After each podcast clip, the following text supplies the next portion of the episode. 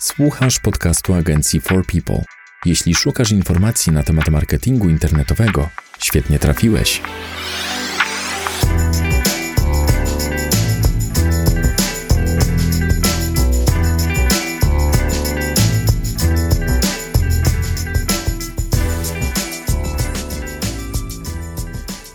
Cześć, witamy Was w ósmym odcinku podcastu nagrywanego przez katowicką agencję marketingu internetowego For People. W tym odcinku chcielibyśmy pochylić się nad tematem SEO i SEM. Ale co tak naprawdę rozumiemy przez SEM? Z tej strony Łukasz Migura. Paweł Pawlak. Dzisiaj naszym gościem jest Adam Derkacz. Jakbyś mógł powiedzieć kilka słów o sobie. I tu mnie zaskoczyłeś. Nie jestem przygotowany na to pytanie. For People e, jestem koordynatorem działu e, SEM, także stąd pewnie zaproszenie na ten odcinek. Przypuszczam, że o to tutaj chodziło, prawda Łukaszu? tak.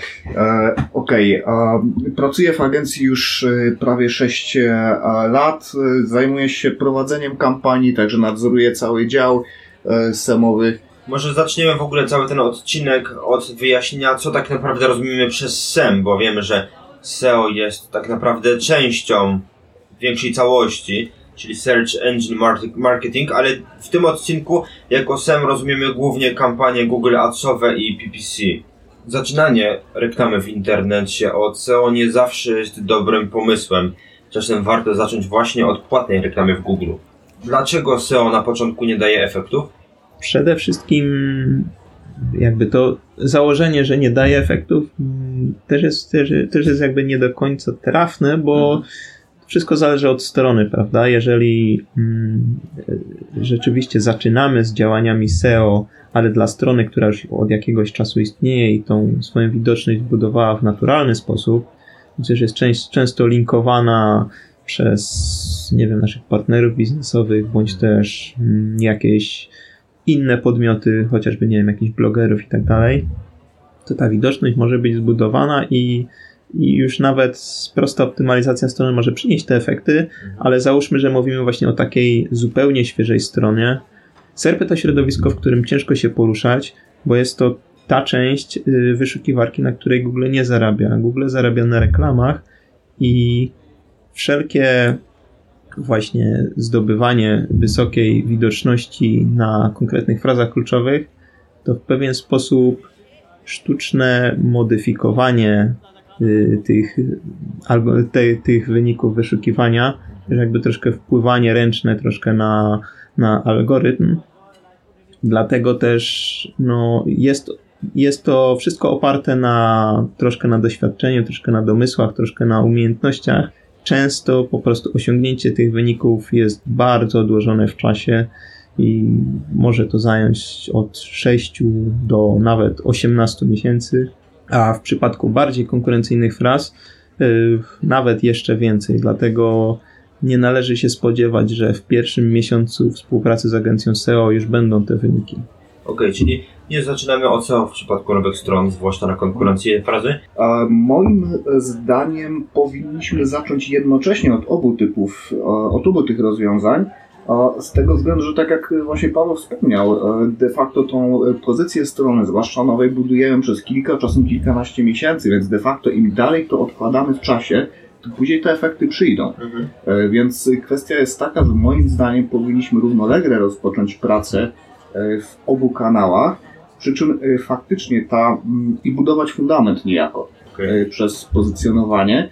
E, Naturalnie tutaj te efekty przyjdą po pewnym czasie, ale właśnie wracając do tej analogii, im ten fundament pewniejszy, y, bardziej stabilny, tym te efekty będą lepsze na przyszłość. I, i też y, y, dlatego uważam, że właśnie najlepszym rozwiązaniem byłoby działanie tutaj obustronne. To już od samego początku. A co jeśli klient na początek nie ma takiego budżetu na działania reklamowe i musi wybierać coś, co da mu szybszy efekt? Jeśli chciałby takiego efektu natychmiastowego, który pozwoli mu od razu otrzymać zwrot z inwestycji, rozumiem, że Google Ads. Jeśli Google Ads, to jakie rozwiązania możemy, może zaproponować agencja czy, czy pracownik? Tak, no w przypadku oczekiwania natychmiastowego efektu, no to pozostaje nam jedynie PPC, czyli to mogą być Google Ads, ale możemy też mówić o innych systemach. To mogą być adsy w ramach e, Facebooka, na LinkedInie, czy też na, na zewnętrznych serwisach, tak? Możemy wykorzystać e, osobne kanały marketingowe e, na Amazonie, na Allegro. E, No, wybór jest e, bardzo duży. E, No, najpopularniejszym e, środkiem na pewno są w e, Google Adsy w tym momencie. A także tutaj ten efekt e, jest natychmiastowy, natomiast tu trzeba zaznaczyć efekt w postaci e, widoczności i pozycji, bo jeżeli chodzi o efekt e, natury o, finansowej, odpowiednią liczbę transakcji, przychodów, czy też generowania jakichś e, leadów, e, no to też e, trzeba sobie powiedzieć szczerze, że e, to jest e, kwestia, który, to jest proces. E, Może w ten sposób e, pewien proces optymalizacyjny, który trwa de facto cały czas. E, Bardzo rzadko kiedy uda się e, stworzyć kampanię idealną już od pierwszego dnia. Jest, e, Ona cały czas powinna być optymalizowana, sprawdzana.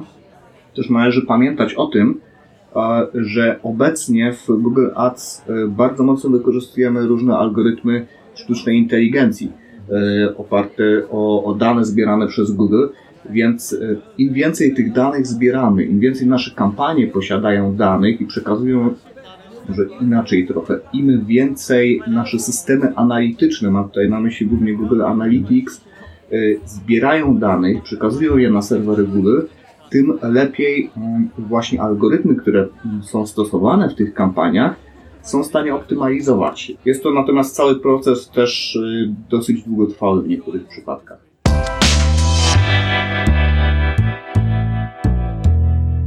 To jest podcast agencji For People, dedykowany przedsiębiorcom i wszystkim miłośnikom marketingu internetowego. Wracając jeszcze do tego, Adam, co mówiłeś odnośnie współpracy kanału e, SEMowego, czyli Google Adsów i SEO. Jest takie narzędzie w ramach Google Ads, które nazywa się Keyword Planner i wiemy, że jest bardzo popularne wśród SEOwców, jeśli chodzi o research phrase.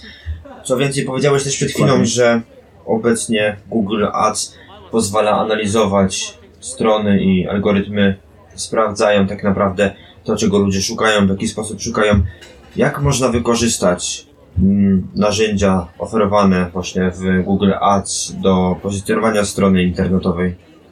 E, Tak, ja myślę, że tutaj podstawowym narzędziem, tak jak wspomniałeś, jest tutaj ten e, Keyword Planner, o, który jest w stanie nam pokazać e, pewne trendy w wyszukiwaniach też słów kluczowych Mhm. i pewne wskazówki dotyczące popularności tych słów. Okay. E, Google podaje e, średnią liczbę wyszukiwań danego słowa kluczowego, natomiast tu trzeba dać e, bardzo dużą gwiazdkę, e, ponieważ e, z mojego doświadczenia wynika, że w wielu wypadkach te liczby e, no są znacznie odbiegają od rzeczywistości, może powiem w ten sposób.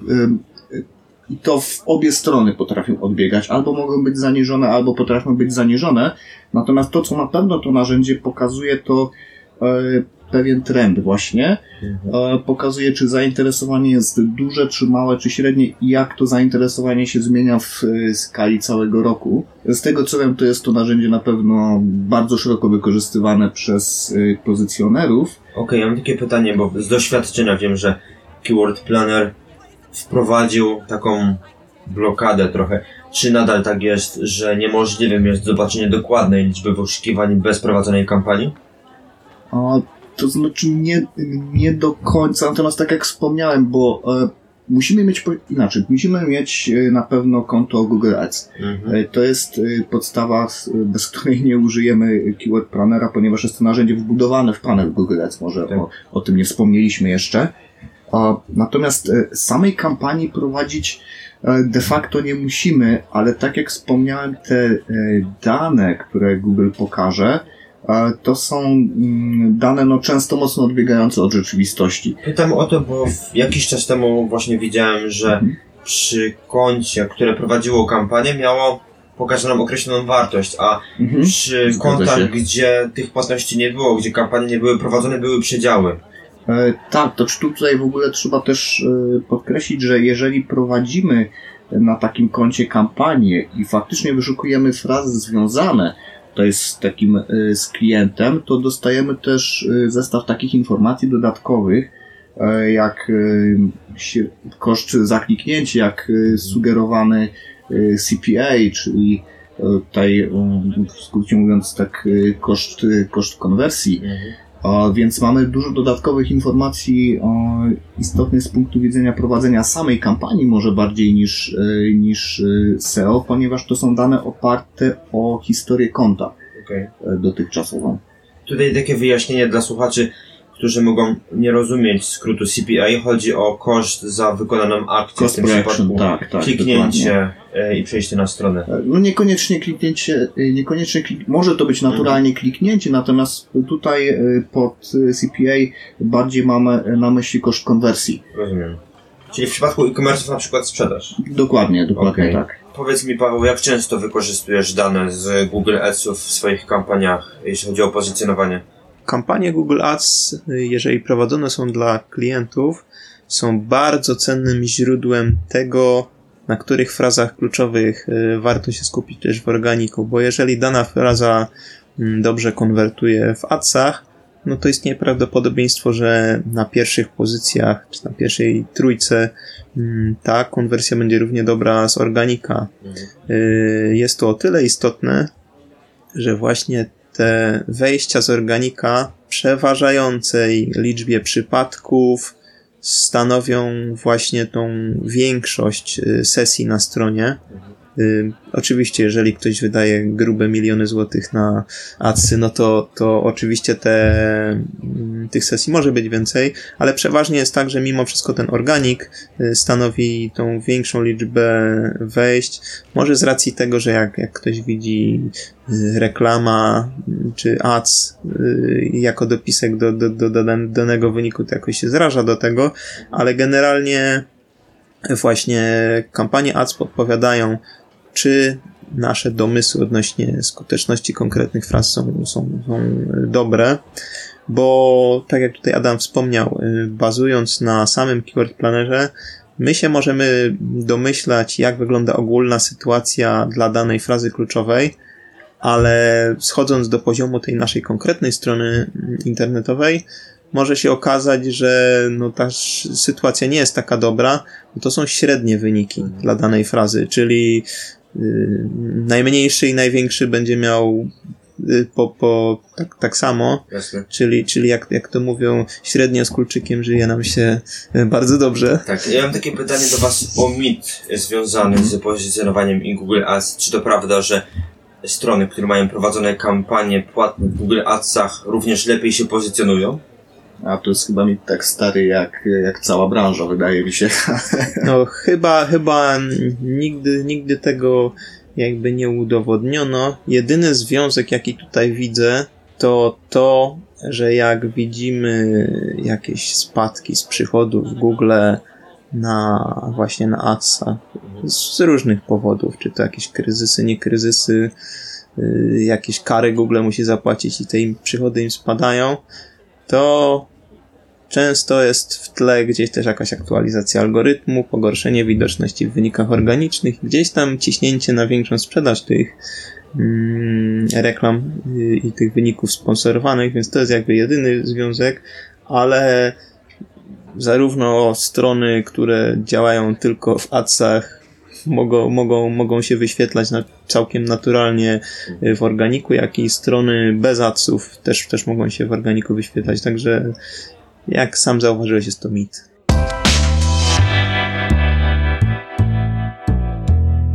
To jest podcast agencji marketingu internetowego For People. Wielokrotnie się spotykałem z taką praktyką, że klienci najpierw chcieli skorzystać z Google Adsów, później decydowali się na SEO, ewentualnie decydowali się na SEO równomiernie, e, a kiedy już SEO zaczęło przynosić wymierne korzyści, rezygnowali z Google Adsów. I czy to jest dobra praktyka, czy w ogóle warto rezygnować z Google Ads, kiedy zaczynamy widzieć pierwsze efekty w SEO? Uważam, że przede wszystkim powinniśmy inwestować e, środki tam, gdzie one przynoszą nam największe zyski. To jest, to jest naturalne. E, Natomiast e, z tego, co widzę, mm, wśród klientów czasem zdarza się takie podejście, że patrzą jedynie przez pryzmat kosztu konwersji danego źródła. E, Natomiast to jest e, tak naprawdę mm, to bardzo nam zaciemnia pełen obraz, e, k- ponieważ na konwersję mm, musimy inaczej, musimy na to spojrzeć, jak w ogóle doszło do konwersji i zastanowić się, jak to się stało, y, że dane źródło doprowadziło do konwersji. W przypadku e-commerce mówimy, mówimy tu o transakcji, w przypadku y, kampanii e, leadowych o wysłaniu jakiegoś formularza, jakiejś innej formie kontaktu. E, De facto to jest temat chyba na osobny odcinek, tak mi się wydaje, Okej. bo musielibyśmy porozmawiać w ogóle, powinniśmy wyjść od tego, od samych podstaw analityki, de facto porozmawiać trochę o tym, czym jest sesja, e, o plikach cookies, o, o tym, jak wygląda ścieżka użytkownika W takim razie ogóle że- analizuje tą ścieżkę. Jasne. E, To jest naprawdę długi temat, postaram się go skrócić. Nie, nie, tak właśnie chciałem powiedzieć, że w takim razie będziemy musieli zaprosić cię raz jeszcze, żebyś opowiedział trochę o tych wszystkich elementach w Google Analytics. chętnie możemy, możemy o tym jak najbardziej porozmawiać. Natomiast w tym momencie postaram się to Jasne. bardzo mocno, mocno skrócić. Um, gdy analizuje się e, wyniki jedynie przez pryzmat e, kosztów konwersji, e, liczby konwersji generowanych przez bezpośrednie źródło, Mhm. musimy pamiętać o tym, że w wielu wypadkach to nie było pierwsze kliknięcie tego użytkownika. Już nie, z- bez względu na to, czy tym pierwszym wejściem był organik, czy były y, kampanie PPC, wejścia bezpośrednie, e, wielokrotnie klienci muszą e, kilkukrotnie odwiedzić witrynę, e, aby dokonać konwersji i są takie branże, zwłaszcza jak na przykład branża deweloperska, e, kupno mm, domów, mieszkań, czy kupno samochodów, tak, gdzie potrzebujemy bardzo dużo czasu e, jako konsumenci, aby dokonać e, tego mm, zakupu, czy nabycia produktu, usługi.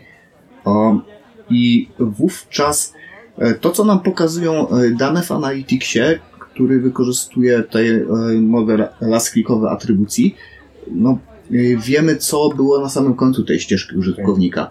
E, Natomiast to, czego nie widzimy, e, analizując w tak prosty sposób dane, to co doprowadziło użytkownika do tego ostatniego punktu. Jeżeli tym ostatnim punktem był organik, to pytanie, czy użytkownik dotarłby do tej strony, odnalazł ją w wynikach organicznych, gdyby po drodze wcześniej nie pojawiło się jakieś inne źródło ruchu. Ja tu też poruszam ten temat trochę z myślą o takiej niestałości e, w wynikach wyszukiwania. Powiedz mi, Paweł, do czego mogłoby doprowadzić skupienie się wyłącznie na SEO, jeśli pominąć by adsy? Chodzi mi o dywersyfikację tak naprawdę źródeł kierowania ruchu na stronę internetową. Jak bardzo możemy polegać na wyłącznie bezpłatnym, bezpłatnych wynikach wyszukiwania? Tak samo jak y, całe SEO opiera się na domysłach, doświadczeniu i troszkę takiemu płynięciu pod prąd i przez co też jakby sama wyszukiwarka nie ułatwia tej pracy, no jest to mimo wszystko środowisko z zewnętrznej firmy, w której pracujemy. Tak, tak samo jak nie możemy zagwarantować wyników, tak samo nie możemy zagwarantować, że te wypracowane wyniki uda nam się utrzymać. Yy, może to być nawet y, nie tyle sama aktualizacja algorytmu, co jakiś błąd ze strony Google, tak jak miało miejsce w sierpniu tego roku, gdzie po prostu w weekend całkowicie przetasowały się wyniki bez, bez, naj, naj, naj, naj, bez wyraźnego powodu.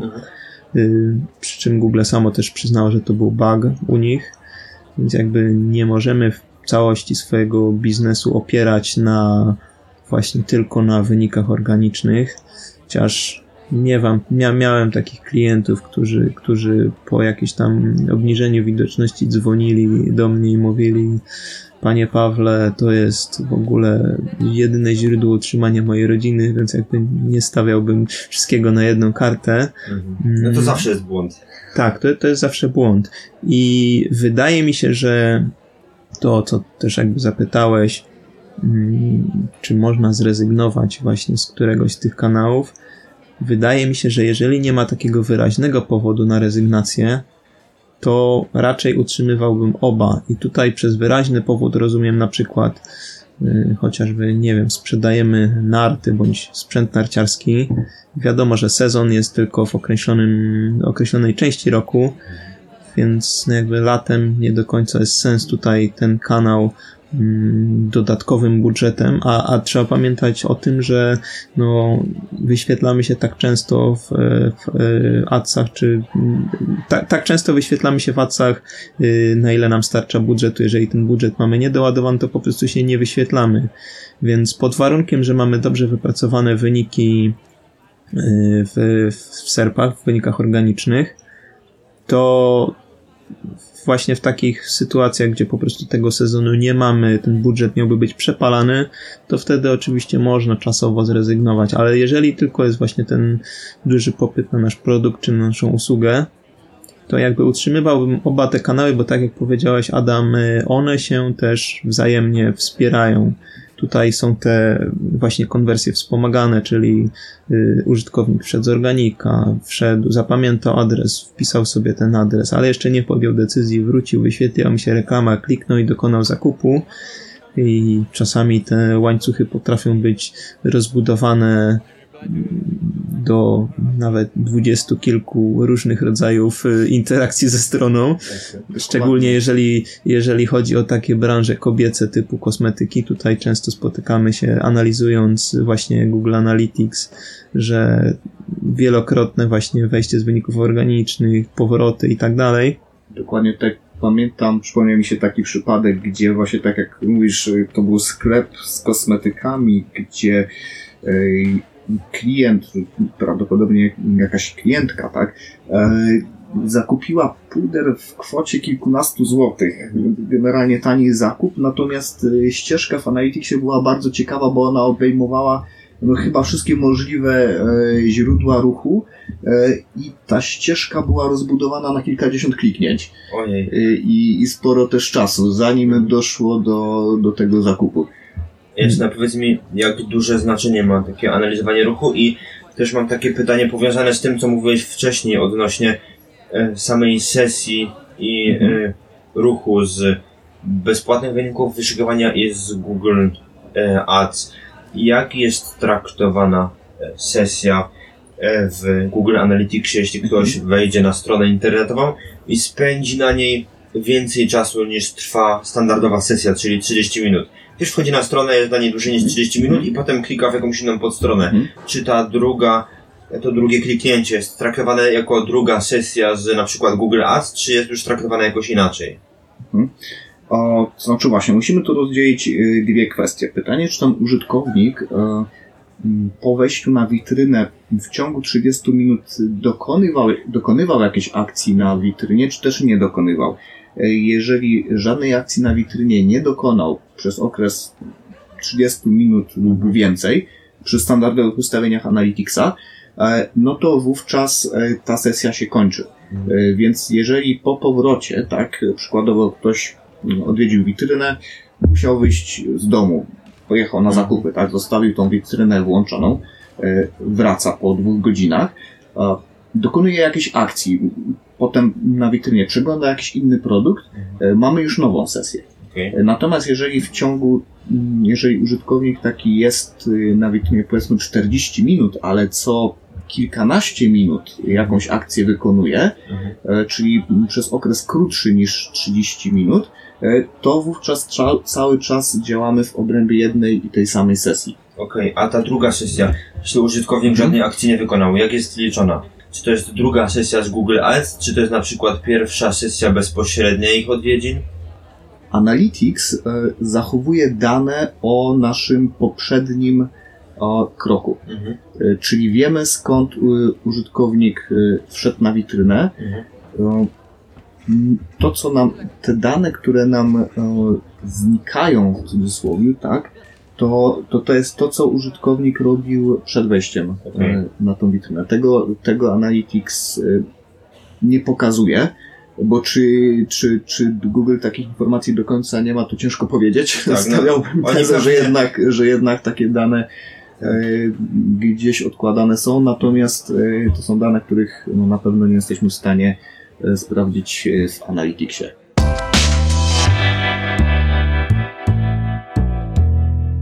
To jest podcast agencji For People, specjalistów od marketingu internetowego. Zdaję sobie sprawę, że pozycjonowanie i Google Ads, czy na chociażby inne kanały PPC dają różne efekty. Jak podchodzić do e, różnych efektów? Czy klient powinien patrzeć na to jako na walczące ze sobą kanały, czy raczej e, traktować to jako coś, co po prostu jest i, i nie traktować tego na zasadzie konkurencyjnej również w agencji, czy działy powinny ze sobą walczyć pod kątem osiąganych efektów, czy są jakieś ograniczenia, i, które nie pozwalają przeskakiwać? Y, czy powinno w ogóle się patrzeć na to, który kanał jest lepszy? Oczywiście, że powinny walczyć. To jest, kosa zawsze była. Dokładnie, dokładnie tak jest. E, już tutaj mm, mamy tutaj seowcy, widziałem, ostrzyli już y, maczety. E, spokojnie, my mamy, my mamy kije baseballowe, butelki z benzyną i kamienie. Więc SEO czy SEM, co jest lepsze? Yy, To znaczy tak, generalnie, generalnie ja bym tutaj mimo wszystko patrzył na to jako na taki efekt synergii wszystkich kanałów, nie tylko SEO i, i PPC, ale też pozostałych kanałów. Mm, Z racji tego, że wszystkie te kanały wzajemnie się wspierają. Nawet jeżeli jakiś kanał jest, jakby zawsze, zawsze trzeba przeprowadzić dokładniejszą analizę, bo może się okazać, że z punktu widzenia inwestycji mm, dany y, dan, dany koszt poniesiony na, na, na dany kanał y, promocji się nie zwraca, prawda? Zainwestowaliśmy powiedzmy 1000 zł, wyciągamy z tego 900 zł, ale zawsze, zawsze jest to, albo inaczej, y, y, zyskujemy na tym mniej niż, niż oczekiwaliśmy. Y, No, zawsze jako firma ponosimy jak, jakieś koszty stałe i pomimo tego, że, że na pierwszy rzut oka może się wydawać, że dany kanał jest nierentowny, może się okazać, że jest on na tyle, na tyle rentowny, znaczy w tak minimalnym stopniu rentowny, że podnosi, podnosi po, pokrywa nam jakieś koszty stałe, przez co pozostałe kanały już tą rentowność swoją podnoszą jakby automatycznie, albo też spotkałem się na przykład z takimi sytuacjami, gdzie mm, mając dwa, nie, osobno stosując najpierw e, adsy, które były nierentowne, przeszliśmy na SEO, które również było nierentowne, natomiast zastosowanie obu tych kanałów pokazało tą rentowność dopiero. Okej. No to jest ciekawy case. Ale miałem do Ciebie też takie pytanie, jeśli chodzi o Google Adsy. Lepiej zlecić prowadzenie działań agencji, czy lepiej zdecydować się na człowieka wewnątrz własnej firmy?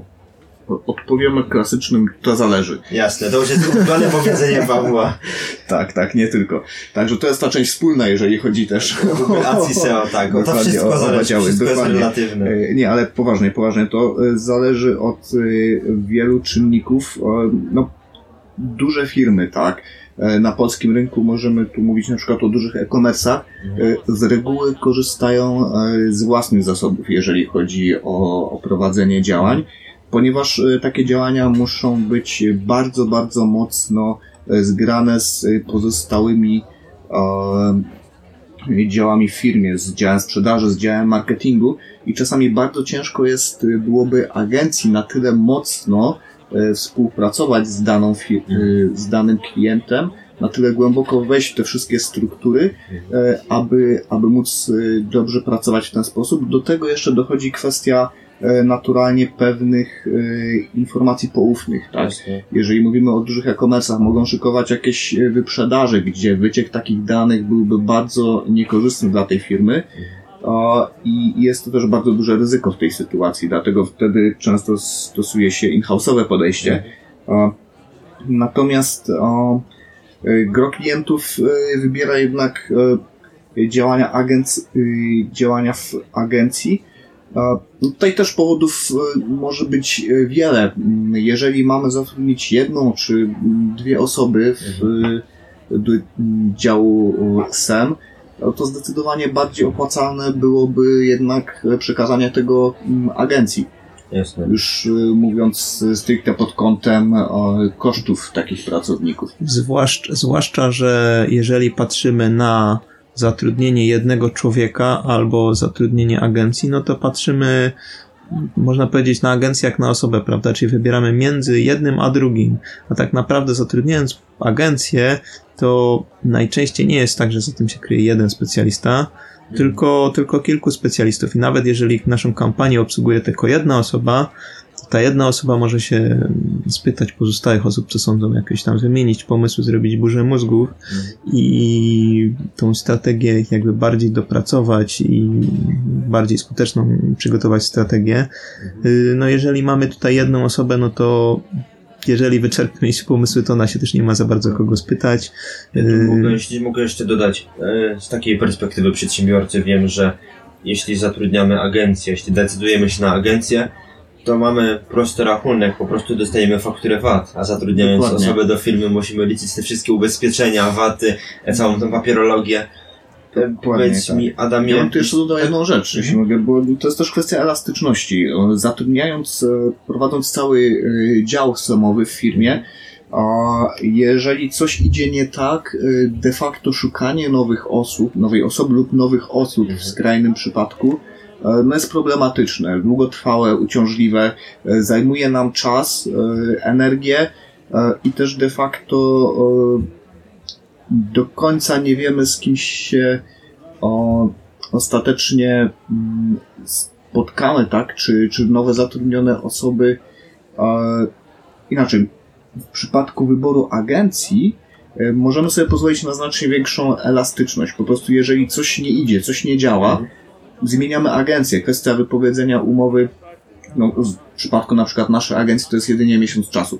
no tak, Jeżeli to coś pójdzie bardzo- nie tak, y, bardzo łatwo klient może y, umowę wypowiedzieć i szukać y, innej agencji.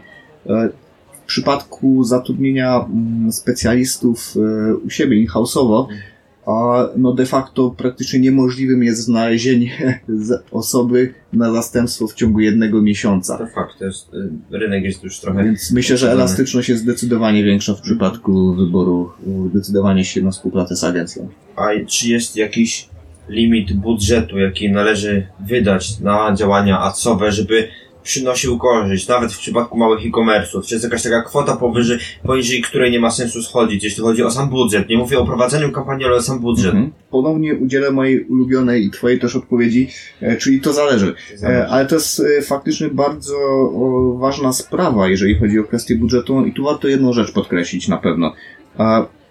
Nie warto wchodzić e, w kampanie płatne, wszelkie kampanie PPC, bez względu czy mówimy o Google Ads, czy, czy mówimy o kampaniach na Facebooku, jakichkolwiek innych. Mhm. Jeżeli ten budżet będzie niewystarczający, jeżeli agencja, z którą rozmawiamy, zasugeruje nam, że ten budżet wymagany do, prowadze- do prowadzenia działań jest znacznie wyższy niż ten, na który możemy sobie pozwolić, nie idźmy w to, E, ponieważ e, to będą najprawdopodobniej e, pieniądze, które zostaną, jak to mówimy, przepalone. Po prostu poniżej pewnego progu o, budżetu reklamy będą się na tyle rzadko wyświetlały, że mamy bardzo znikomą szansę na dotarcie do odpowiednich osób w odpowiednim czasie. Zdarzają się sytuacje, gdzie po prostu o, o, reklamy wyświetlają się w co dziesiątym przypadku. No wówczas, gdy użytkownik wpisze daną frazę związaną z naszą ofertą, no wówczas mamy naprawdę minimalne szanse na to, że trafiamy w odpowiednim czasie do odpowiedniej osoby. Jasne. Jeśli klient decyduje się na działania agencyjne i prowadzenie kampanii w Google Ads, jak to wygląda w kwestii kreacji kampanii, czyli tworzenia komunikatów, tworzenia grafik na potrzeby e, samej Mhm, reklamy, mhm. bo rozumiem, e, tutaj też pytam trochę o PPC w stosunku do Facebooka i LinkedIna, e, czy w ramach opłaty nie budżetowej, ale właśnie właśnie e, takiej prowadzenia kampanii, czy agencja oferuje tworzenie treści na potrzeby kampanii reklamowej? O, czy naturalnie e, tak. Co jest y, istotne, musimy współpracować bardzo mocno z klientem. To jest y, dla nas istotne, żeby jak najlepiej poznać ten biznes klienta. E, Bardzo ważne są dlatego rozmowy e, na temat mm, biznesu klienta, na temat jego mocnych stron, ale też słabych stron. Musimy oczywiście przeanalizować konkurencję Mhm. i to nie tylko tą, która pojawia się w reklamach, ale też tą, która z tego nie korzysta. O, mm, Musimy po prostu bardzo dobrze poznać klienta, ale też całą branżę, żeby móc przygotować e, dobre komunikaty reklamowe. Także im więcej doświadczenia ma dany specjalista w e, konkretnej branży, e, tym większa szansa e, na powodzenie. Także na pewno z punktu widzenia klienta on, szukałbym takiej agencji, która ma po prostu duże doświadczenie w branży, w której on działa. Paweł, e, mam takie pytanie do Ciebie. Jeśli chodzi o prowadzenie kampanii SEO-owej w stosunku do prowadzenia kampanii Google Adsowej, co jest droższe? Bo wiem, że jeśli przygotowujemy oferty na pozycjonowanie na Google Ads, często spotykam się, że o ile łączny koszt prowadzenia działań w Google Ads są wyższe, o tyle samo prowadzenie kampanii jest droższe w przypadku pozycjonowania. Już mówiliśmy, co się składa tak naprawdę na proces e, pozycjonowania, ale czy klient e, powinien dążyć do tego, żeby oba kanały miały taki sam koszt działań, czy jednak e, no, trzeba się zgodzić, że to SEO, prowadzenie działań SEO jest droższe? Prowadzenie SEO jest droższe, chociażby z tego względu, że y, najczęściej w przypadku Google Ads sama obsługa jest, y, jest tańsza, znaczy jest mniej, mniej, mniejszy jest koszt obsługi niż w przypadku SEO, ale wynika to też z tego faktu, że tą elastyczną częścią usługi adsowej jest właśnie ten budżet, czyli oprócz tej obsługi musimy pamiętać o tym, że jeszcze na konto Google musimy wpłacić odpowiednią kwotę, żeby, żeby te wyniki tutaj utrzymać. Mhm. W przypadku SEO, tutaj rozmawialiśmy też ostatnio właśnie o tych rodzajach opłat, że teraz, teraz w zasadzie wszystko jest oparte albo o ryczałt, albo o ryczałt y, z ewentualnie jakimś dodatkowym y, opłatą za efekt, czyli takim dodatkową marchewką dla agencji, no to mimo wszystko ten ustalony ryczałt jest, jest stały, prawda? Tutaj agencja już z góry zakłada, że miesięcznie będzie potrzebowała na osiągnięcie wyników takiej i takiej kwoty. I oczywiście zwiększenie, zwiększenie też może wpływać pozytywnie, ale przeważnie ta już ta kwota jest taka ustalona na takim poziomie optymalnym, w przypadku adsów może się na przykład okazać, że o ile założyliśmy, że budżet będzie przykładowo wynosił 2000 zł, to w miarę działań okazuje się, że tak naprawdę efektywnym budżetem będzie tutaj 20, 2,5 tysiąca złotych Mhm. albo 3 tysiące złotych. Albo Także 20. może, albo 20 tysięcy złotych. Także może się okazać, że po prostu na początku rzeczywiście to SEO jest droższe, ale jeżeli połączymy sobie obsługę mm, adsów plus y, właśnie budżet, że tutaj, tutaj jednak będzie drożej.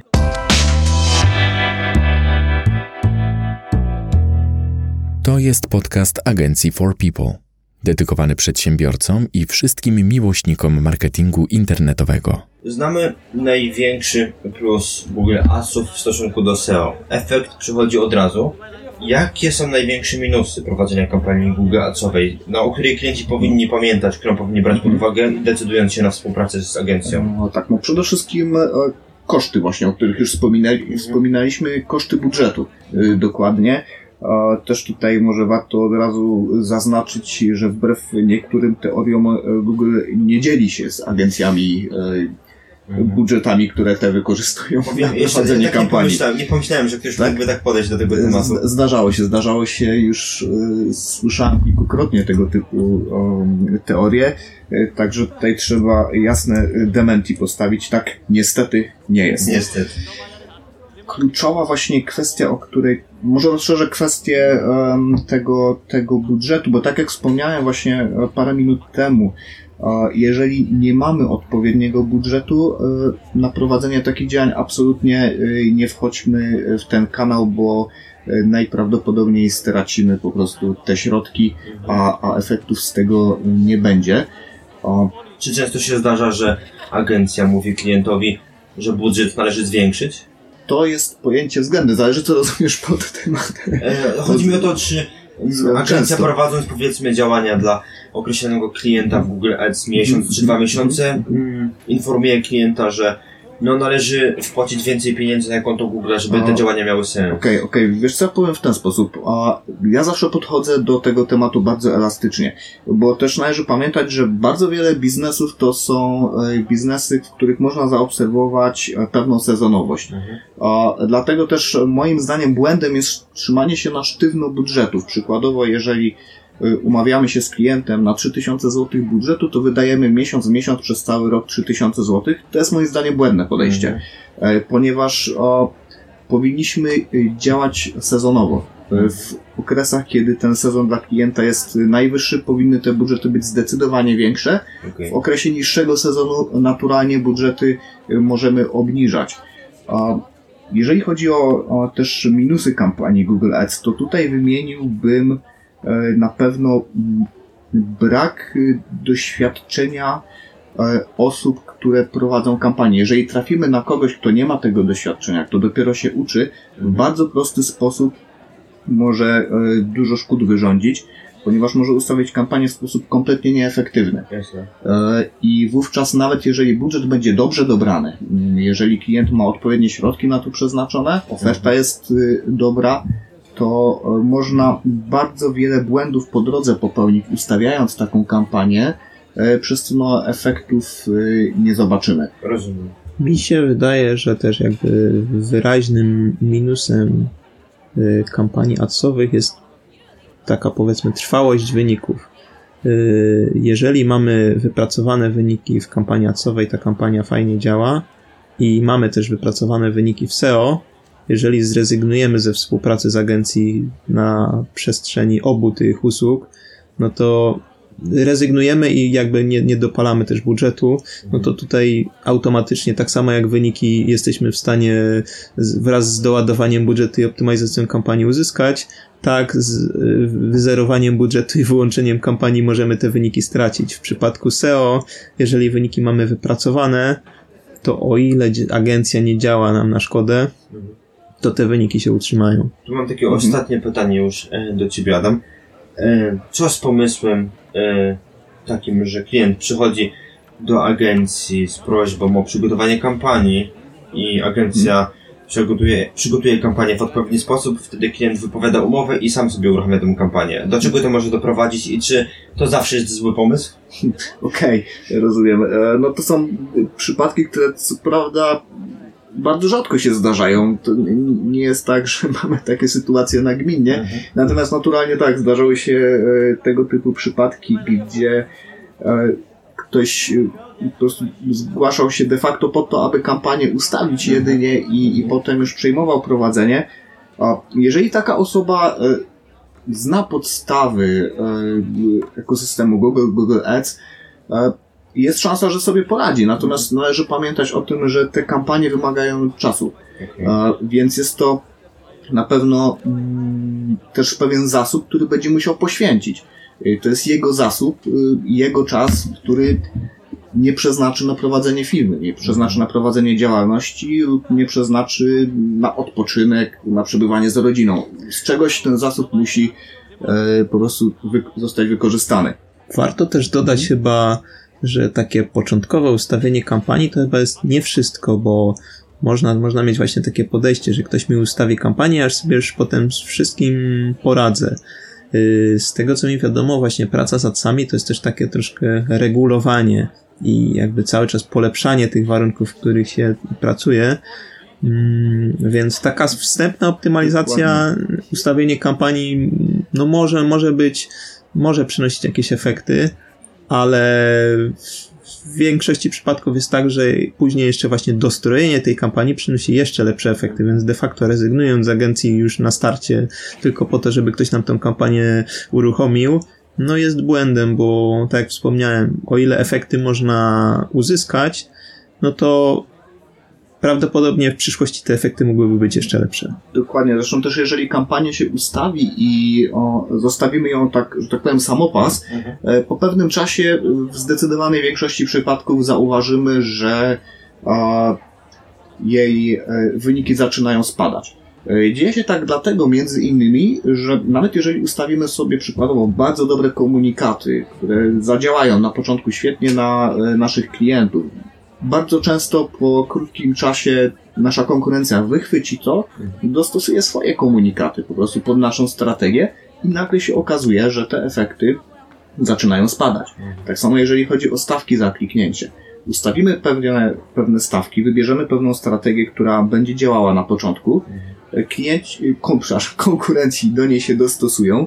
E, Wobec czego, jeżeli nie wprowadzimy żadnych zmian, po pewnym czasie zaczniemy po prostu e, tracić. Ja myślę, że to takie podstawy, jeśli chodzi o Google Ads. E, Dzięki Ci, Adam, za e, gościnę w naszym e, odcinku, w naszym podcaście. Dzięki za zaproszenie. Z tej strony Łukasz Migura. I Paweł Pawlak. Dzięki za uwagę i do usłyszenia. Cześć. Cześć. To był podcast agencji marketingu internetowego For People. Dziękujemy za uwagę. Wolisz czytać niż słuchać? Zapraszamy na stronę naszego bloga marketingdlaludzi.pl. A jeśli potrzebujesz pomocy z promocją firmy w internecie, odwiedź naszą stronę forpeople.pl. Zapraszamy do wysłuchania następnych odcinków. Do usłyszenia.